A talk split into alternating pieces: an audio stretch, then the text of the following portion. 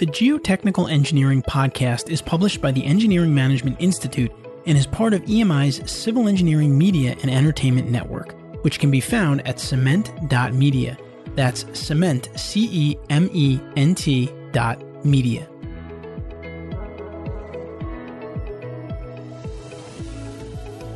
Hello, and welcome to the Geotechnical Engineering Podcast. In this episode of the Geotechnical Engineering Podcast, I'll be talking with David Harmanos, PE, branch manager at Hillis Carnes Engineering Associates Incorporated, about transitioning from design engineer to managing a group of people.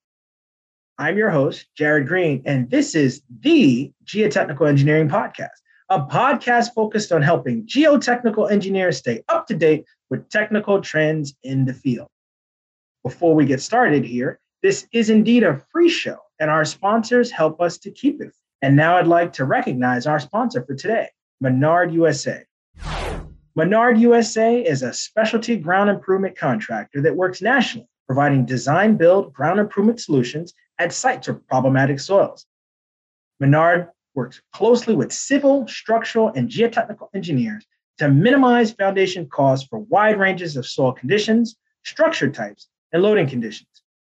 To learn more about Menard Group USA or for help on your next project, please visit www.menardgroupusa.com. That's www.menardgroupusa.com.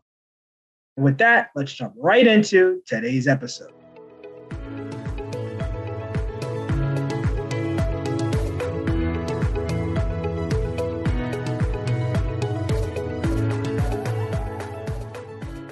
Hello, and welcome to another episode of the Geotechnical Engineering Podcast. David, how are you doing? I'm doing great, Jared. It's good to meet you. Good to be here. So, we already gave your bio, so folks have heard a little bit more about you, but in your own words, can you tell us a little bit more about yourself and what is it that you do on a daily basis? I'm the uh, branch manager of the Philadelphia branch for Hillis Carnes and uh, we're a uh, you know straight geotech firm. We do uh, uh geotechnical investigations and subsurface exploration. We do construction uh, inspection and materials testing, and uh, we've got a great soils and concrete lab here in house as well. I manage about 22 people, I think, as of last week. We've got some new hires on the way, so we're growing. It's great. And then you transitioned from being a design engineer to actually managing a group of people. What was that transition like? And what happened that allowed you to do that? And how's it been? It's been a, a slow, kind of gradual thing. Uh, you know, it probably started when I, uh, you know, passed my PE over 20 years ago, and uh, was taking on projects, you know, as my own, and you know, maybe leading, you know, a tech or two or a couple field people. And uh, you know, as I gained experience, then I'd start bringing other EITs under my wing and you know training them and teaching them different parts of the job, how to do test borings, how to do settlement analysis, how to do slope stability. And uh, you know, I've worked moved around a little bit through my career, not too much, but different companies. I, I ran a, a, smaller geotech uh, division out of a, a, larger company for a few years, and I think at that point I had about maybe eight people under me. And um, same thing, just kind of slow steps progressing through and, and building teams I actually owned my own company for a few years. Now I'm uh, with Hillis Carnes, and we've got a great team here. It's really, in you know, 25 years or 26 years of uh, engineering profession, this is the best team I've ever led. They're really a great group of people that work here. As you continue to climb the ladder, do you get any leadership training, or is this on-the-job training, learning how to manage and lead people? For the most part, it's been on the job, learn as you go. I did take the uh, engineering management schools course this spring, and it was really helpful. It really helped kind of think a little bit differently about how I lead and about what I'm doing.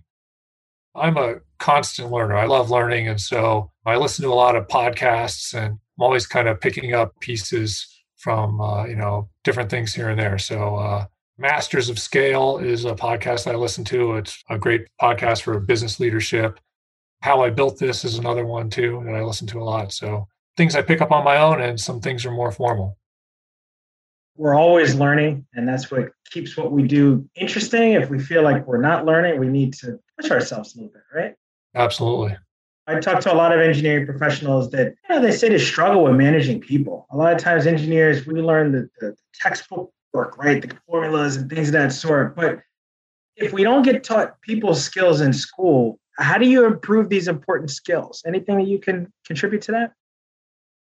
As I've gone through the career, I've really, you know, I've been worked for a few different companies. I've worked for a lot of different leaders, and I'm always kind of observing how people lead me and observing how other groups work throughout my career, I just kind of pick pieces of things. I'm like, oh, look what that company does, or look what that leader does. He does a great job at that, or you know, this person does a good job at that, or here's a group that doesn't function well, or here's a, a leader that's you know maybe narcissistic, and you know his team really resents him. So I try to adjust myself based on you know notes that I'm taking, you know, from other people and other groups along the way. Try to model that in my own practice and my own leadership with my team. In your opinion, what do you think makes a good branch manager? hopefully I'm a good branch manager. Uh, you know, I think I'm doing pretty good. Uh, we have a very, very low turnover rate here at, at our branch. So I think that kind of speaks to that. I really put the people first. I put my, you know, technicians and my engineers that are working for me first. I really believe in uh, a strong culture, and I've been trying to build a culture of team and support and helping each other out. I start every meeting with what were your achievements this week? And we go across the room once a week with my project management team and everyone gets a, you know, 2 minutes to say what great things they did that week and we all recognize that. It helps us show that we're all working hard and we're all working toward the same thing. I think that's helpful. I don't take credit for any of the good stuff we do. So, you know, we, we've gotten a few awards over the years or a few accolades. And uh, I always give that right back to the team. I'm like, you guys earned this. And I think that helps. I try to lead with humility, I try to use my experience as much as possible. I think that is good. Sometimes I kind of surprise myself at what I know. I'll be in a situation where someone comes to me and they have a problem and there's, you know, hey, Dave, what do you think about this? And I take it slowly and I start talking and explaining things. And I'm like, wow, I, sometimes I surprise myself with what I've retained from years ago. I'm like, oh, that actually is still applicable or whatever. So it's still up there and it's still relevant, right? Yeah, exactly a lot of what we do in engineering ties back to teamwork. And the reality is that deliverables are working on. We can't do it unless we have a team behind us. So it's, it's really important that you're appreciating folks that are working alongside you, working for you. So that's great. Another thing I, really push with my team and with myself is, you know, the learning thing. So again, we're students of dirt, we're students of concrete, students of geotechnical practices. It's not only important to learn those things, but it's also important to review those.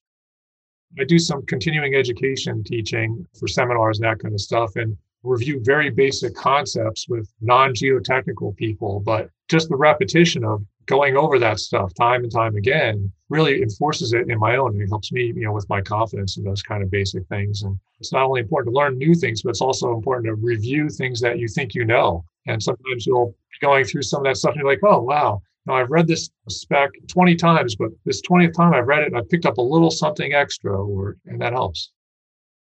When you're explaining these geotechnical topics to people that don't have that background, you have to use a different way of explaining things. You might have to give different analogies and things of that sort. And that's helpful as well, because oftentimes we're producing deliverables for folks that might not be geotechs. We take for granted some of the lingo and some of the jargon. So I'm sure that's helpful as well. to figure out how to explain that.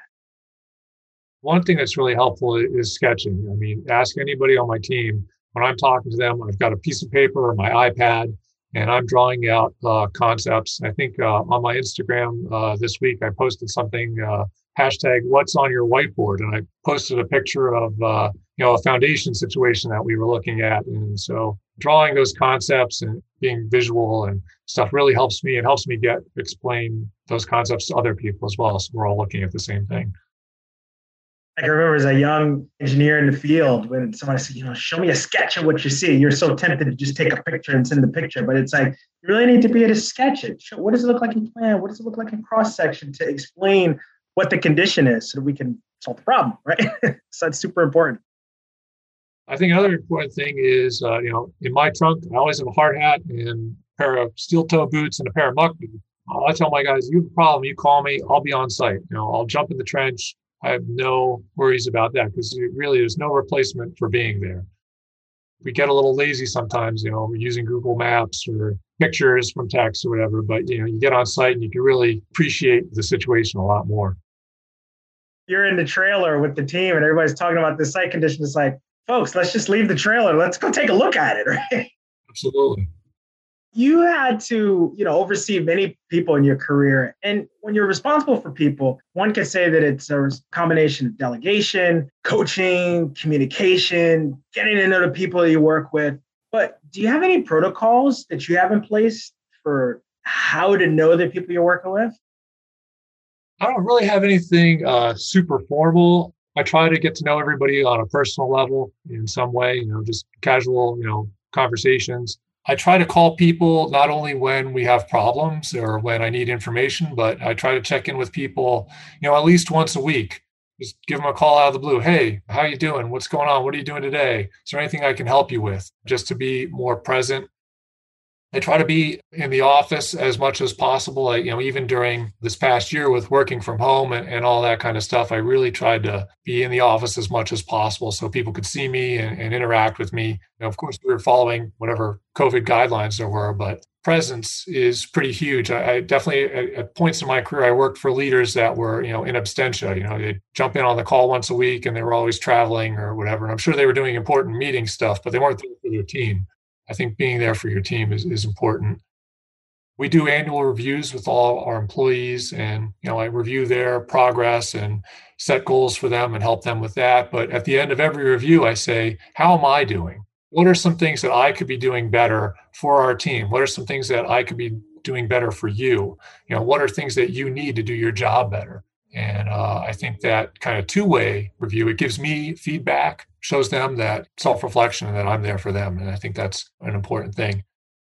There's a scene in that crime show where the boss, the director, is talking to all his investigators and his detectives. And one of the detectives is like, listen, can you just help us do our job better? For some reason, that scene is always stuck in my head. And I think about that as a boss. I'm like, I'm here to serve the team. And uh, I don't know, just like a silly little scene in a, in a TV show, but like that voice is always in my head, you know, like, how do I get my team to perform better?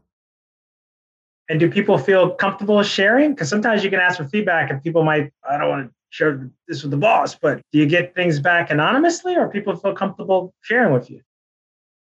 I think so. I mean, uh, maybe not. I try to uh, keep the rumor mill. I, you know, I have a few. I call them my shop stewards. You know, they're the guys that are talking to everybody. You know, kind of. They're not the boss, so they hear a little more different. They come to me and they say, "Hey, you know, everyone's saying that you know this is going on. Like, what do you think about this?" I'm like, "Wow, I didn't even know about this. Thanks for coming to me, and uh, let's see what we can do to you know improve that situation, whatever it is." So it's good to have some you know people that you trust and people that you know that other people trust too. So it kind of works both ways. For the younger listeners that are on, it's just important for them to know that feedback is important. If you want something to improve, you have to say something because a lot of times, you know, those folks are climbing the ladder, they don't get that feedback. So that's really important. All right, cool. So before our break, what would you say is your last piece of advice that you would give to geotechs listening that are planning to have a transition towards management in the future? What's some advice that you'd share with them?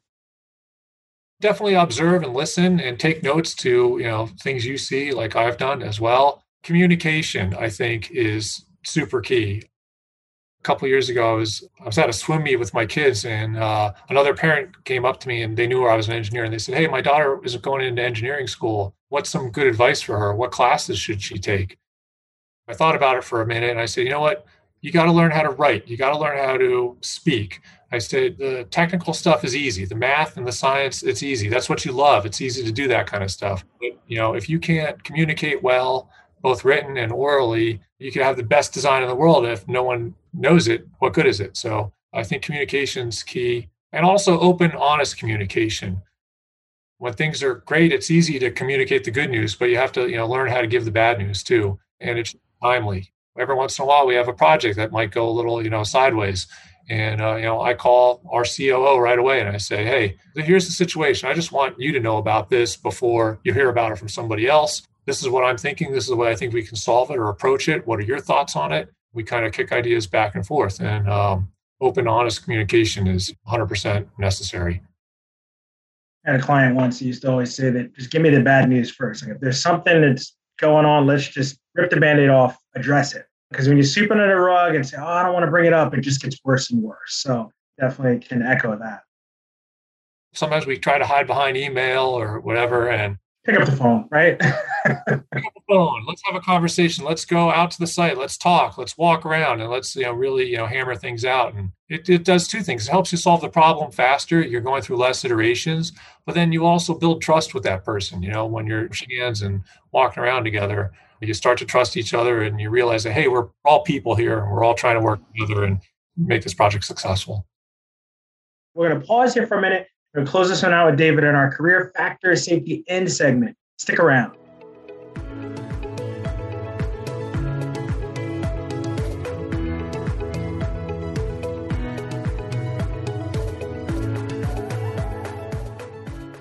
All right, welcome back. It's time for our career factor safety end segment. In geotechnical engineering, just like many disciplines of engineering, it's important to incorporate a factor of safety into your design. But what about incorporating, let's say, a factor of safety into your career? Today, of course, we're speaking with David Harmanos. David, you've already had a very successful career. And when you look back at your career, what's one thing that you implemented in your career to give yourself, let's call it, a factor of safety? Great question, Jared. Uh, in my career, I think one factor of safety that I've used is innovation. I'm always looking at you know new technologies that are coming out and new tools and trying to find ways of implementing those into my practice. So sometimes we're using these new tools to you know look at data better or to streamline our processes or communicate better amongst our team and you know sometimes they work great and sometimes we try something and it doesn't work but I think you know not being afraid to innovate and trying to you know improve the processes is something that has helped me along my career. David, thank you so much for coming on and thank you for sharing all the great insights that you did. You shared a lot of information and, and advice I know it's going to be helpful for our listeners. And if listener wanted to reach out and find you, what's the best way to find you? My email address is dharmanos at hcea.com. Our website for Hillis Carnes is hcea.com. Uh, so you can look us up on the Philadelphia branch. And then uh, I actually have an Instagram that's uh, geotech. It's uh, Philly underscore geotech. So at Philly underscore geotech. And you can see, uh, you know, what I'm up to as far as geotechnical engineering in the Philadelphia area. Well, thank you so much. That was awesome. Yeah, it was really fun. It was really uh, nice talking to you, Jared. I hope you enjoyed the episode today. We would love to hear your feedback, comments, and or questions. Please feel free to go to geotechnicalengineeringpodcast.com where you'll find a summary the key points discussed in today's episode, that being episode 29, as well as links to any of the resources, websites, or books mentioned during this episode. Until next time, we wish you the very best in all your geotechnical engineering endeavors. Peace. The Geotechnical Engineering Podcast is published by the Engineering Management Institute and is part of EMI's Civil Engineering Media and Entertainment Network. The opinions on the show are those of the host and guests, not their employers. For information on EMI's people and project management skills training programs for civil engineers, visit engineeringmanagementinstitute.org.